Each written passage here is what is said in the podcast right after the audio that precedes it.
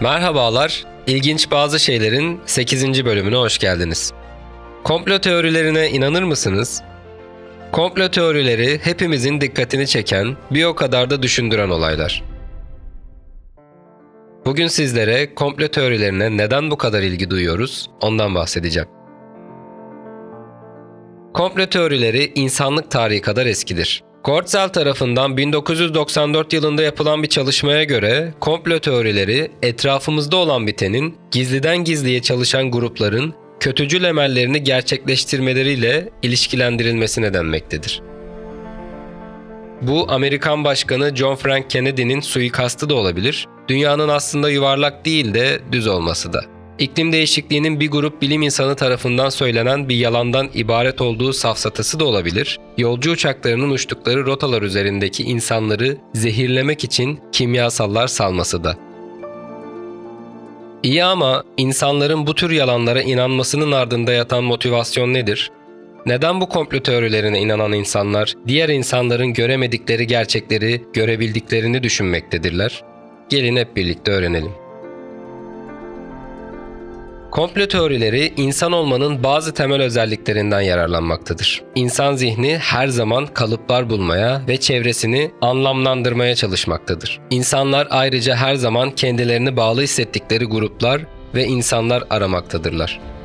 Komplo teorileri insanların bu özelliklerinden beslenmekte ve bize kendimizi daha güvende hissettirebilecek açıklamalar sunmaktadır.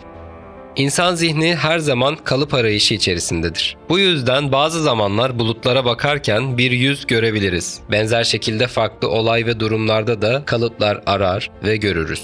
Çoğumuz yaşanan olaylar ve bir dizi davranış için nedensel açıklamalar bulma eğilimindeyizdir. Tonlarca uyaran ve rast geldiğimiz olaylar kaotik bir dünyayı anlamlandırmanın bir yoludur. Bir komplo teorisi tahrip edici olaylar için bir açıklama sağlamaktadır. Bir şey hakkında yeterli veri olmadığında merakın giderilmesini sağlar ve temel olarak insanlar için yanlış da olsa bir açıklama açıklamasız kalmaktan daha iyidir. O halde bir konu hakkında çok az veya çelişkili bilgi olduğunda komplo teorilerinin ortaya çıkmasının daha olası olduğu düşüncesi mantıklı görünmektedir. Komplolar aynı zamanda bir olay birçok insanın hayatında çok etkili ve önemli olduğunda daha yaygın olmaktadır. Ancak insanlara nispeten sıradan ve eksik açıklamalar sunulmaktadır. Bilim adamları komploların bir kişinin bilişsel kapanışa sahip olmasının bir yolu olduğu sonucuna varmaktadırlar. Ayrıca bu durumun sonucu olarak komploların ciddi anlamda çekici bir yönü olduğu düşünülmektedir. Uzun lafın kısası, komplo teorileri binlerce yıldır hayatımızın bir parçası ve oldukça ilgi çekici. Bazı konularsa komplo teorisi üretmeye çok müsait. Bu teorilerde çarpıtılmaya oldukça açık. Aman dikkat edin, yeni fikirleri açık ve araştırmayı severken komplo teorilerinin korku seline kapılmayın.